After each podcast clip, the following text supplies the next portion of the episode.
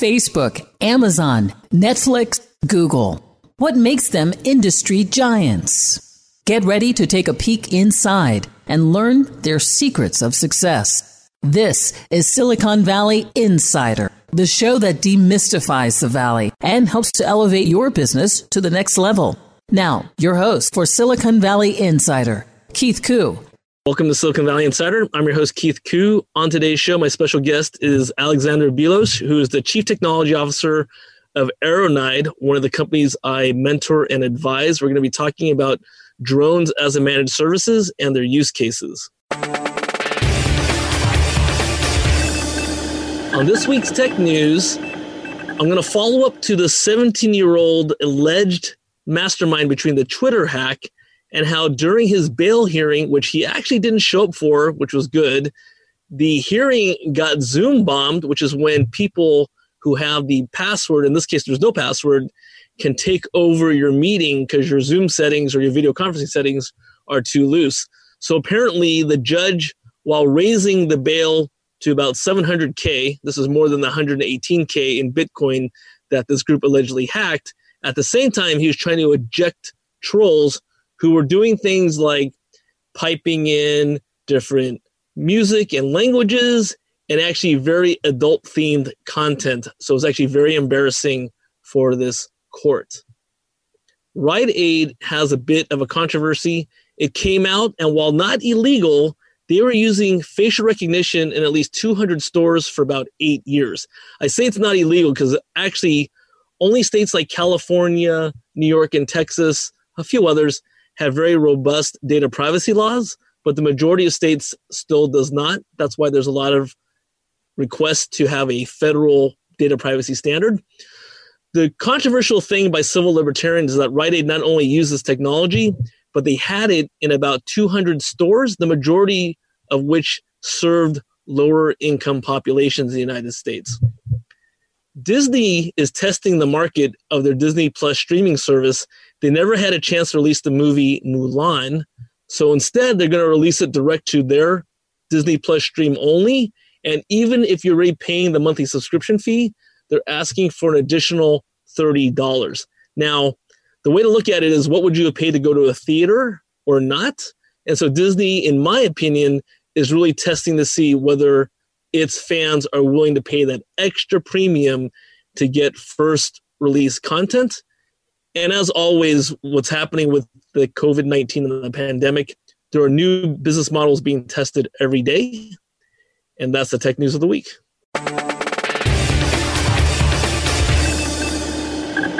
Welcome back to the show. Once again, today, my special guest is Alexander Bilous, who is the Chief Technology Officer of Aeronyde one of the companies that I'm actively involved with.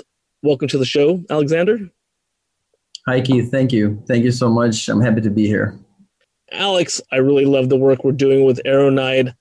Why don't we start off with your background? How did you become the Chief Technology Officer of Aeronyde? Well, Keith, I really hope we can uh, fit that story into the short time, but uh, I'll run through it very quickly born and raised in Ukraine. I moved uh, to this beautiful country in 2005 at the age of 15.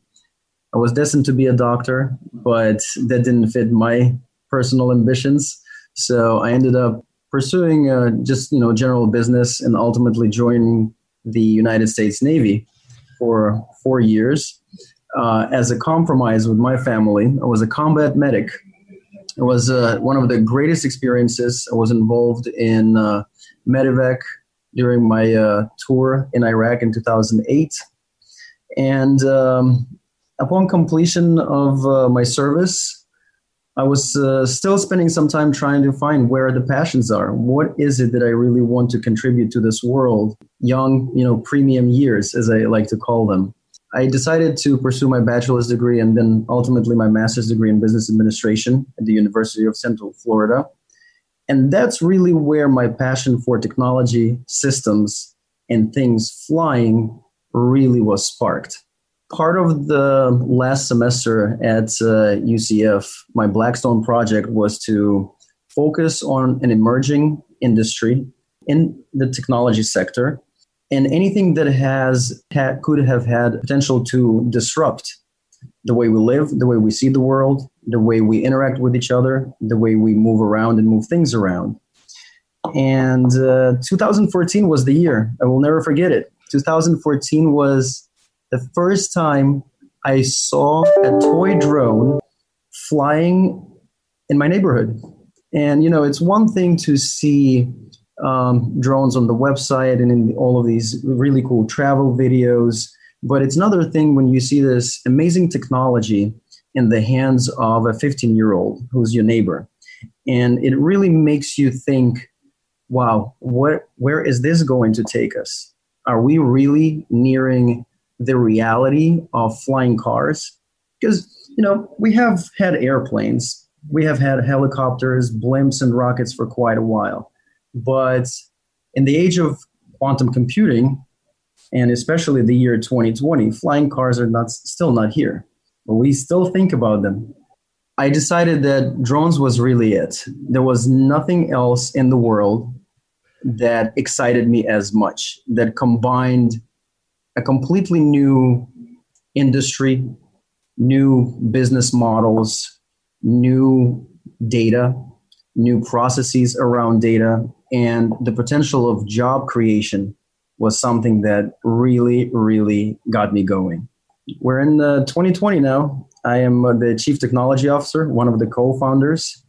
I uh, run this company with um, four other amazing partners.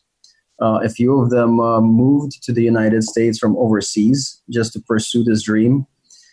We truly believe that our work, the FAA's work, NASA's work, and our partners around the world will be able to unify and harmonize autonomous fleet management to where fleets of useful drones, flying ambulances, flying taxis will become a reality within our lifetime. Well, thanks, Alex. I mean, that's a great introduction. And I liked how you were talking about how you were inspired by watching a toy because we're way beyond toys now. And I know that we had uh, PK, uh, Dr. Parimal Kopardekar, on um, last week. He's the head of NARI, the NASA Aeronautic Research Institute uh, here in Silicon Valley.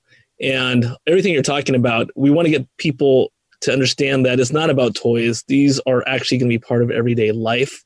And that's really what companies like Aeronyde are doing.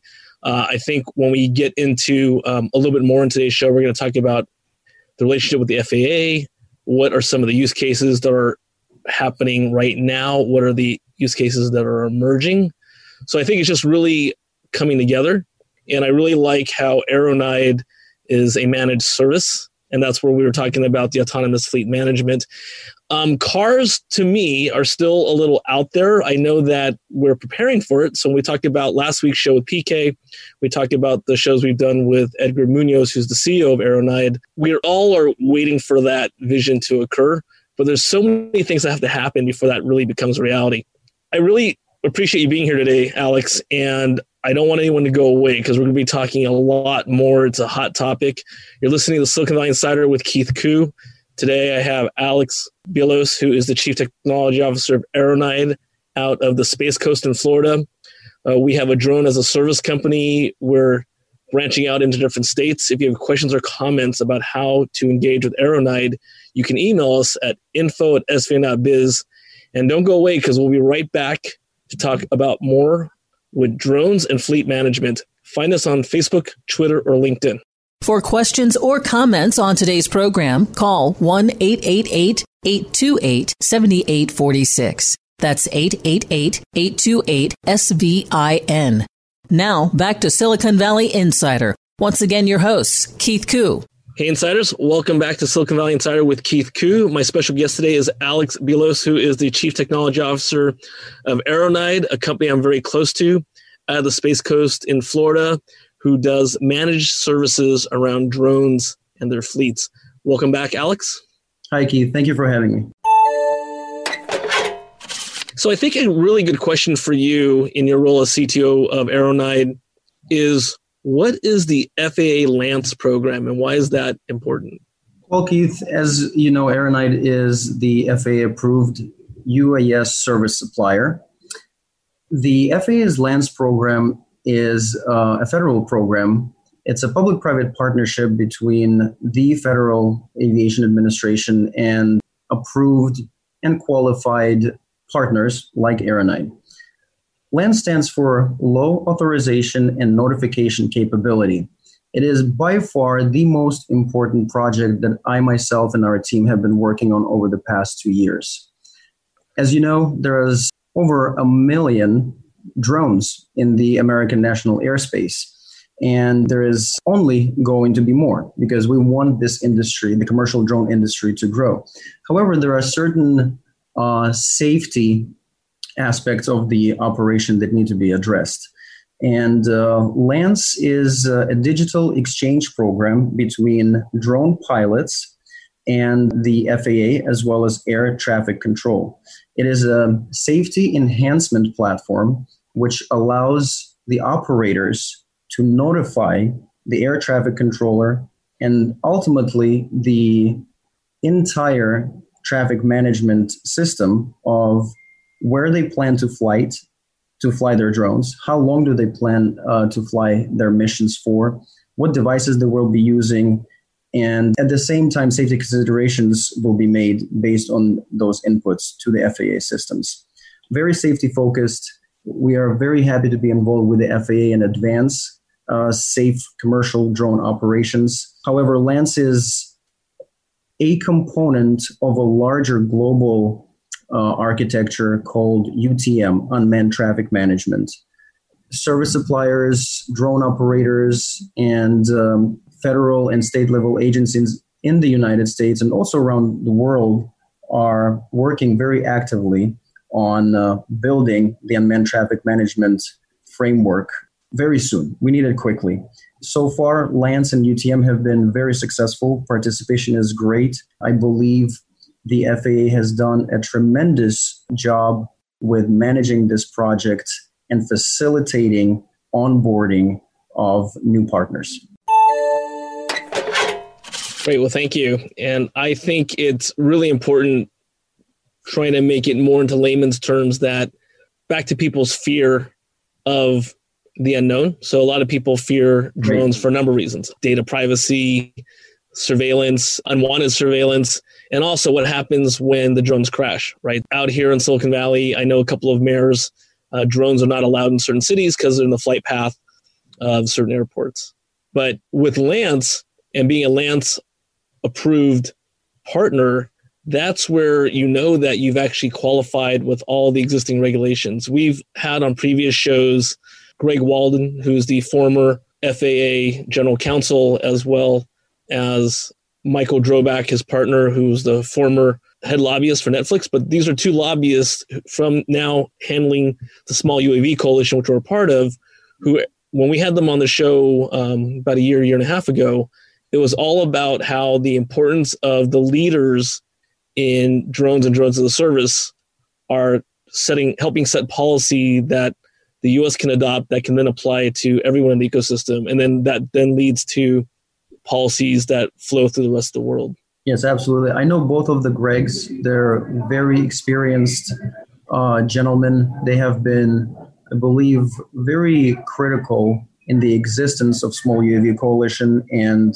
policies, at least the feedback for policies that go on Capitol Hill. So um, the industry is being heard once again, and this is not a very unique situation where technology moves faster than the regulatory environment. That's why facilitating this public private uh, environment has been very critical. You know, in layman's terms, again, Keith, the technology is really cool. It can be very useful. Uh, most people uh, uh do not understand it, however. So, of course, it is scary. Uh, we're also talking about low altitude flights. Uh, so, all of these concerns, safety concerns, privacy concerns, data protection concerns, are being actively addressed as we speak. And my projection is that within the next two years, we're going to have a very organized, regulated, compliant ecosystem for commercial drone operations. We talked about LAANC. What are some other programs that are happening right now to make sure that we have safe skies? Another program which has been in the works uh, on the FAA side, and we are very excited to uh, jump on board, is remote ID. remote identification for unmanned aerial systems. Um, you know, identification of devices and aircraft is not a new concept. We've been doing that for quite a long time. However, we're talking about connected systems, digital systems. To simplify it, I like to compare a commercial drone to a flying cell phone, just in the air, it's just flying. Cell phones are all connected to each other. Every device can be identified. Um, cell phones also operate on networks. They they send. Uh, it is an internet operation here. So remote ID really addresses operational requirements and also some best practices for identifying UAS actively in the air, either via transponder technology or network based technologies. In simpler terms, I'd like to call it it's a digital license plate for every drone that's going to be operating in the American airspace, at least. That provides transparency to the industry, to uh, our citizens, that also provides more oversight to regulatory agencies. I think it's really one of the biggest steps that we will take to allowing this technology to be accepted by the public, to be controlled, regulated, but also to be useful on a larger scale. How similar is it to tail letters? Tail letters are, you know, visible painted letters on an airplane, right? It's on the fuselage. In that respect, it is not that easy to look up and see a commercial drone that's under 55 pounds, for instance, right? They become very small. So, in reality, that's what the remote ID is going to accomplish. It's going to digitize tail letters.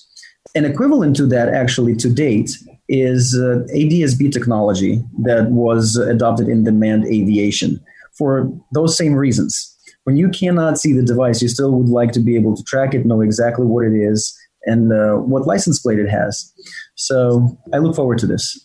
Yeah, and I think that's really a great segue because you said it earlier. If people could wrap their heads that drones are really analogous to flying mobile phones, and that how you track right. mobile phones, and you have to have a system like that so you know how to get a hold of them and you can, you know where they're at, so that you can actually effectively monitor their behavior that's the important feature. Um, I really love this conversation. I want you to stick around as we come back. We're going to talk about some of the use cases that have already occurred, especially with Aeronyde and other systems. I think it's fascinating. You have questions or comments about drones or unmanned systems or how drones will be used in many different verticals, please email us at info at svin.biz and we'll be right back with Alex Bilous, Chief Technology Officer of Aeronyde. You can find us on Facebook, Twitter, or LinkedIn. For questions or comments on today's program, call 1 888 828 7846. That's 888 828 SVIN. Now, back to Silicon Valley Insider. Once again, your host, Keith Koo. Welcome back to Silicon Valley Insider. I'm your host, Keith Koo. My special guest today is Alexander Bilous, who is the Chief Technology Officer of Aeronyde, a company that I'm an advisor to, and they do manage drones as a service. We've been talking about critical infrastructure, agriculture, and other use cases.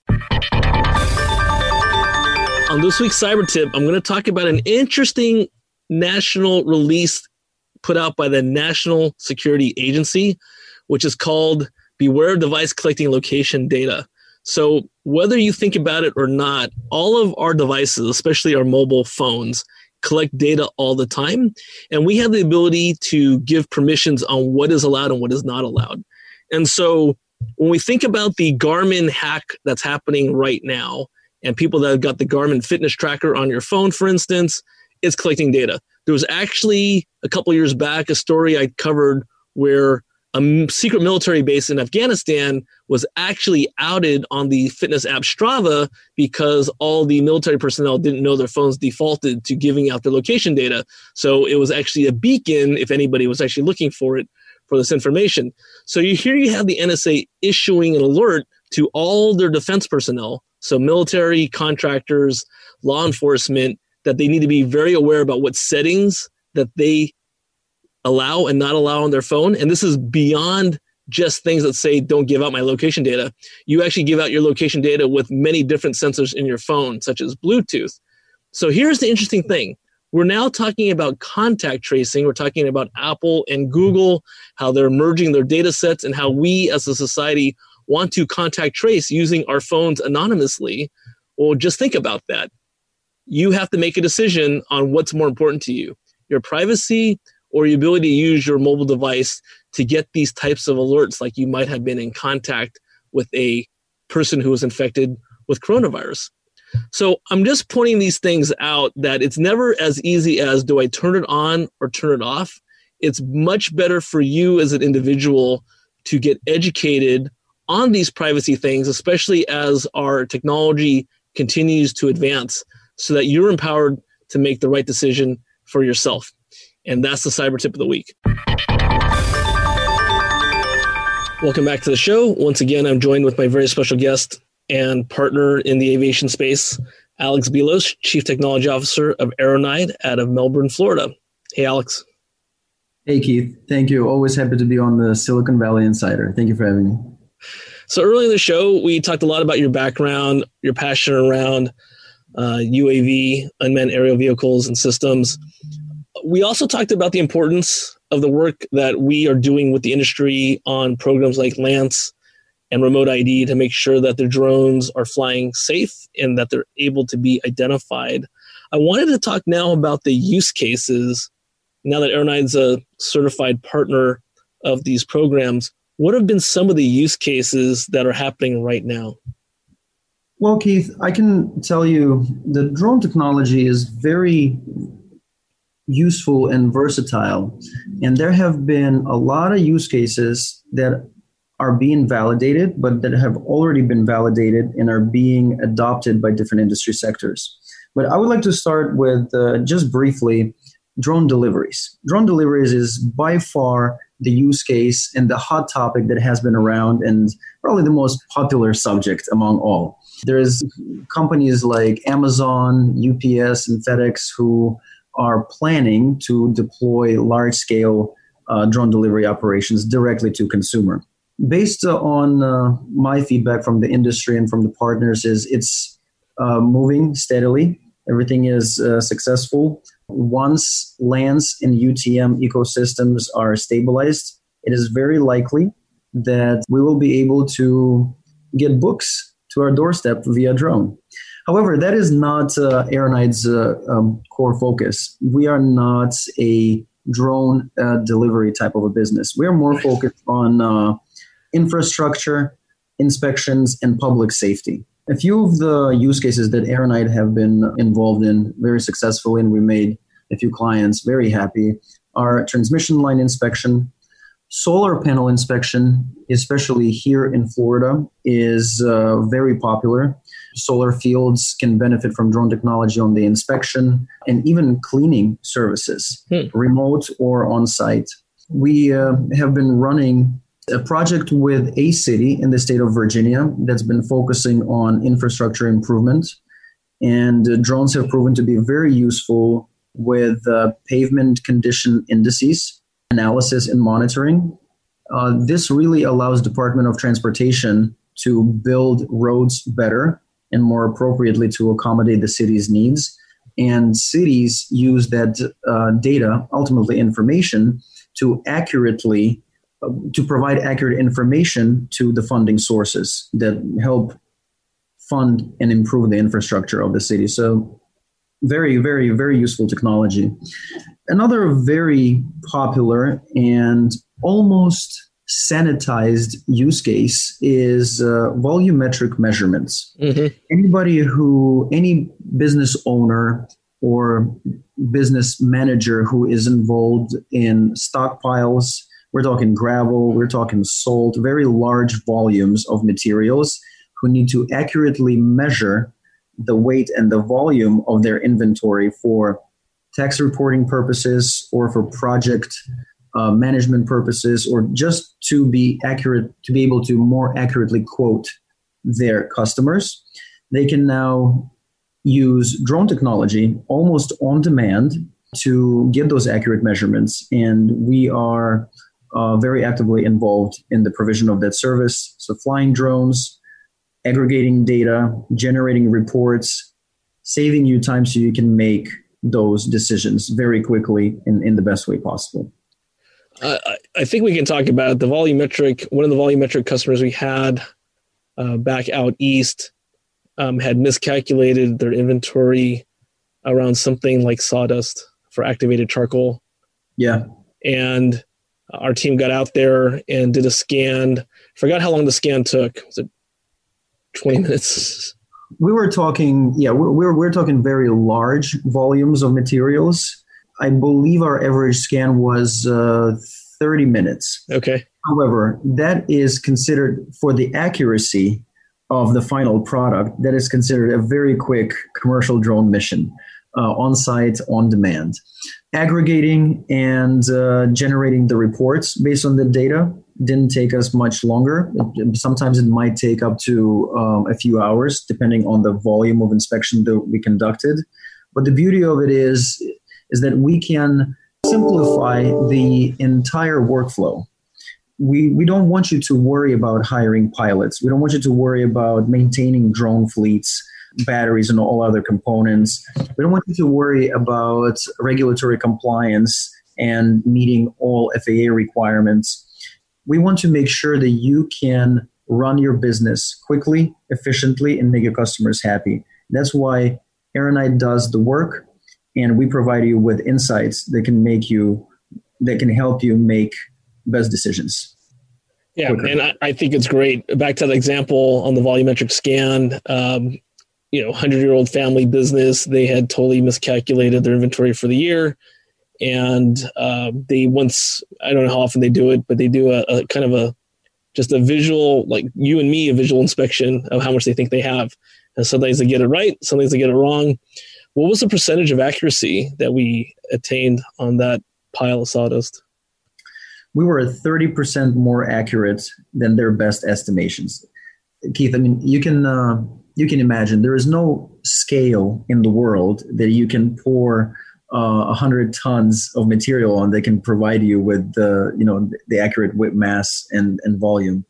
So majority of the measurements are done by industry experts who just have seen the materials and have seen different volumes over a long period of time so much to where they are considered an expert in estimating what the volume truly is. Um, drone scans really uh, take that uncertainty and the inaccuracies uh, out of the picture. Not entirely, but it is the next very, very good step. Let's go to some other industries. Yeah. So, one of our clients uh, is in the salt industry. They have large volumes of salt that arrive at the seaport and they stay there for quite a while sometimes, or they're it, they're moved to other locations. And uh, you know, measuring salt is uh, no different than uh, measuring sawdust or gravel or construction uh, materials. Of course, we're talking different uh, inputs. Materials cost different things; they weigh different things. So volume is not necessarily mass. Um, but once again, applying drone technology drone analysis solutions to anybody who needs accurate readings of volumes of their inventory. It's the it's it's the next best alternative.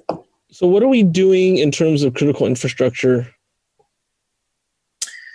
Critical infrastructure is it's a lot of things. It depends on who who you talk and what talk to and what industry they're in. Transmission lines are critical infrastructure.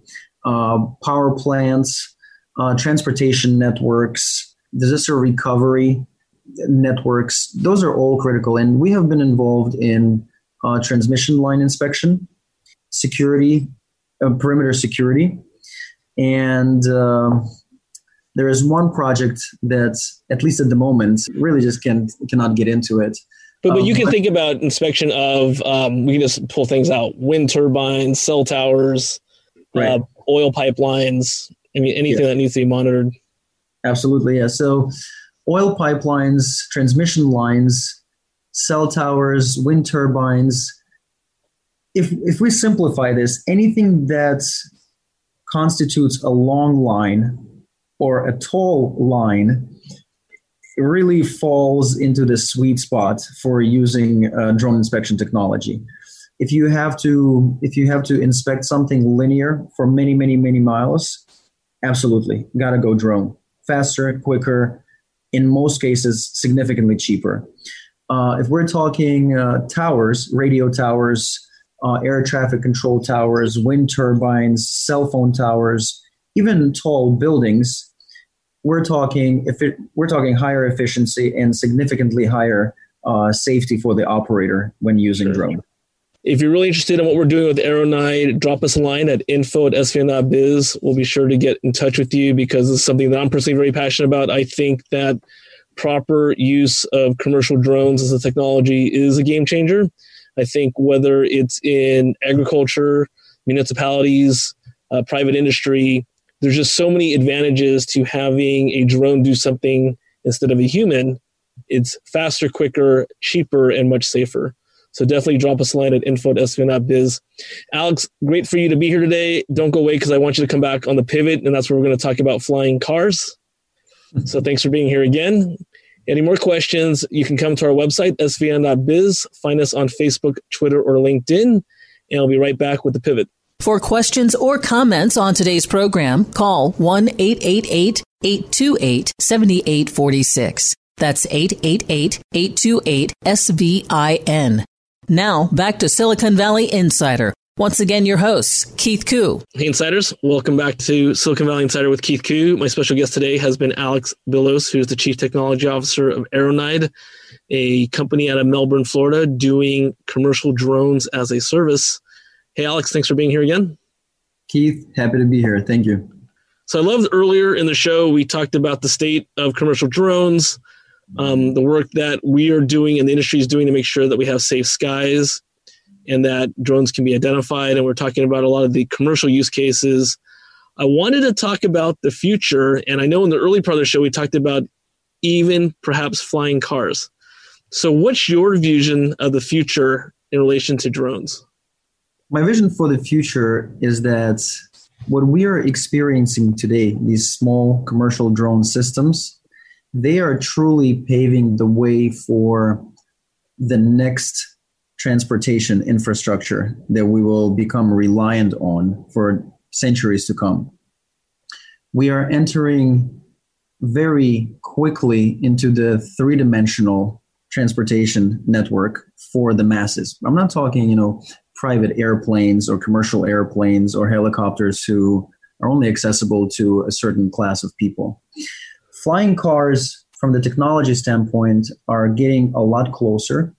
And uh, that means the development of propulsion systems, onboard computing, evolving very quickly. Matter of fact, I believe that we have the tools, the knowledge, and certain technologies that exist today that we just have not combined properly to make this work. But when we talk about flying cars, we also have to simultaneously consider the architecture of the buildings in the cities and the towns that we live in. If you look around, the car that you drive today really shaped the way the world was built. Mm. The streets that we drive on, the parking garages, the entrances and the exits, that will change as our transportation methods evolve.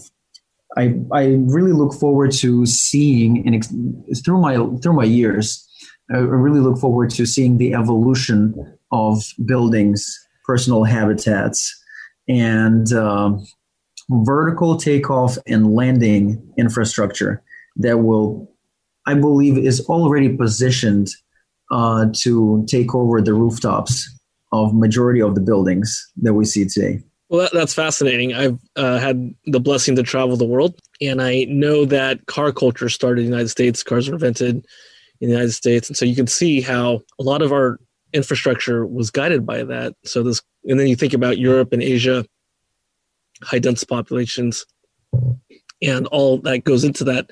I really like what you're saying. So tell me more about what you're thinking, envisioning. What will it look like? one particular thing, and this is something that I'm very passionate about. I have been passionate uh, about uh, this since my days in the Navy as a combat medic.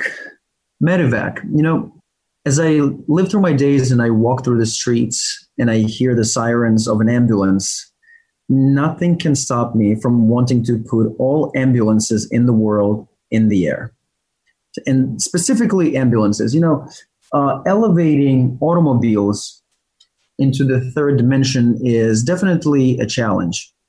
However, one thing that I see disrupting my day, whether I'm a driver or a pedestrian or um, uh, just a resident in a high rise building, the siren of the ambulance, the disruption of traffic flow that these life saving machines uh, cause, and um, also the accidents that happen when emergency responders are in a rush and really are trying to save somebody's life. So, before building a flying car or a solution for flying car manage, fleet management, I really want to um, honestly meet first meet the right partners who actually see that vision and who would agree with me that that is the first piece of uh, mobility infrastructure that we have today that needs to be elevated. Let's put some ambulances in the air, make them a lot more affordable than the very few helicopters in the city. You know, I had heard um, a use case right now in South Korea where law enforcement is using drones for a personal emergency notification. Have you heard about that? Yes, absolutely. Um, I'm a big believer in that and also a great supporter of that. I would use that service myself, and I would love for that service to be available for my children and my future wife, my future children, and their children for safety. Imagine you are walking from school or walking from work or walking through a park. You would like to have supervision, or you're scared for your life, but you have no other option other than walk through this alley or walk through this area. But you have a service available through your mobile device where you can request a guardian, let's call it a guardian drone, to escort you to your destination, uh, providing a live feed to your relatives uh, and, if necessary, also to law enforcement personnel that can be there if you truly need them. Yep. Well, I'm looking forward to hearing more about that. Uh, I know we'll definitely be looking more into that Alex, thanks again for being here today. I can't believe we're out of time so quickly, so we'll definitely have to have more conversation. Absolutely. Keith, thank you again. I look forward to being back and sharing with you guys. All right. So once again, special guest today is Alex Bilous, Chief Technology Officer of Aeronyde. Um, Alex is very involved with the work we're doing in the FAA, the LAANC program, the Small UAV Coalition. He's very on top of policy.